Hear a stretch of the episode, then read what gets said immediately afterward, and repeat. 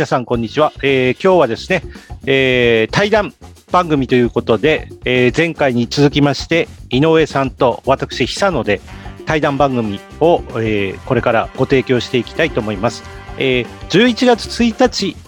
からスタートしまして、井上さんと私の対談の番組ですね。え、井上さんの番組と私の番組で交互に、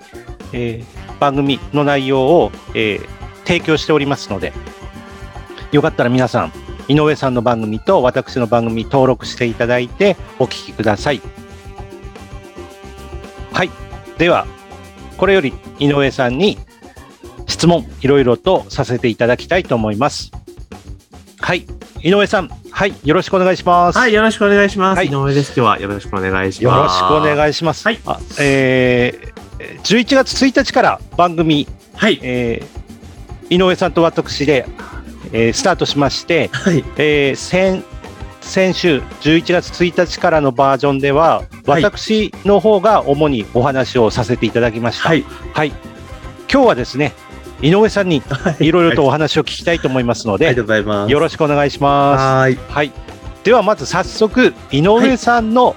自己紹介お願いします。はい、ありがとうございます。えー、井上隆之と申します。現在、えー、大阪の茨城といってですね、ちょっと大阪の北部側、山側に、えー、住んでおります。で、なんで大阪、もともと出身は、え京都で、で、実家は神奈川なんですけれども、じゃあなんで大阪にいるんだっていうところなんですが、まあ、前職の会社が、の本社がですね、大阪にありまして、で、そのまあ人事異動で大阪に引っ越してきた流れでずっと大阪にいるというところでございます。でちなみに前職は、え株式会社ダスキンというところにおりまして、え長らくミスタードーナツ事業の方に携わっておりました。若い時はドーナツあげてたりとかしてましたけど、まあ、中盤以降は本社でずっとお仕事をさせていただいておりまして、え2017年の春にですね、えー、退職させていただいて、まあ、今の仕事に至ると。じゃあ今何してんのかって言いますと、えー、主に、えー、我々と同業者の方々、コンサルの方であったりとか、あと〇〇 C と呼ばれる方々のウェブの集客のお手伝いとかね、あと広告とか、あと商品作りなんかのね、マーケティング全般のお手伝いをしています。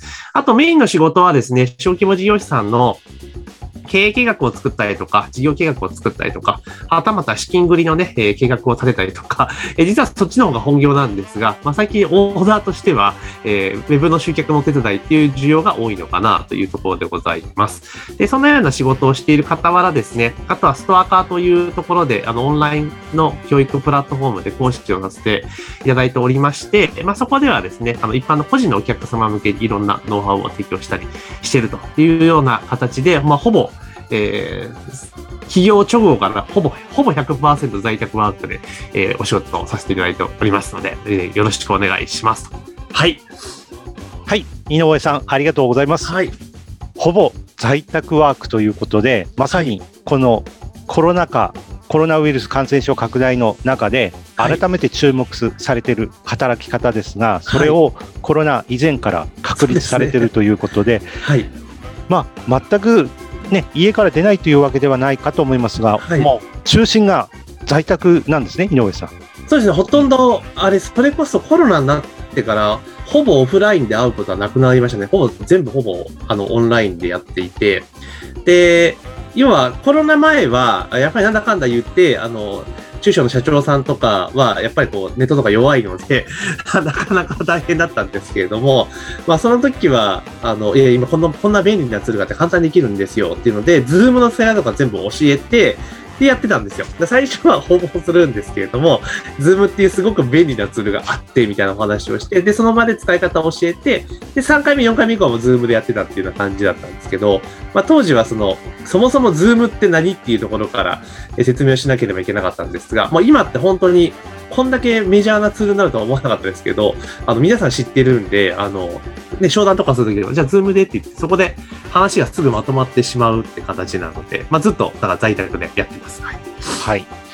そうですよね。昔は、あの、スカイプぐらいしかなかったんで、はい、本当に、こんな時代が来るとは、本当に、まあ、我々にとっては、あの、メリットがたくさんある時代になりましたが、はい、えー、そのような仕組みを作る背景には、はい、あの、ただね、こう、ズームで面談しますから、えー、お願いしますではなく、井上さんのように、いろいろなコンテンツ、えー窓口を持っているというのも皆さん参考になると思うんですね。はいえー先ほど自己紹介でも出ました、ストア化。はい。はい。このストア化ですとか、ストア化で井上さんがどういうことをやっているか、ちょっと教えてもらえますでしょうか？はい。えっと、ストアカー自体はですね、あの、要は、ストリートアカデミーっていう個人向けの要はレッスンをするところなんですね。で、以前は、あの、本当にオフラインのセミナーじゃなきゃ登録ができなかったんですよ、開催とか。それが、昨年要はコロナになってから当然オフラインのセミナーなんかできないので、そのストアカっていうプラットフォーム自体がオンライン講座っていうのを解禁したんですね。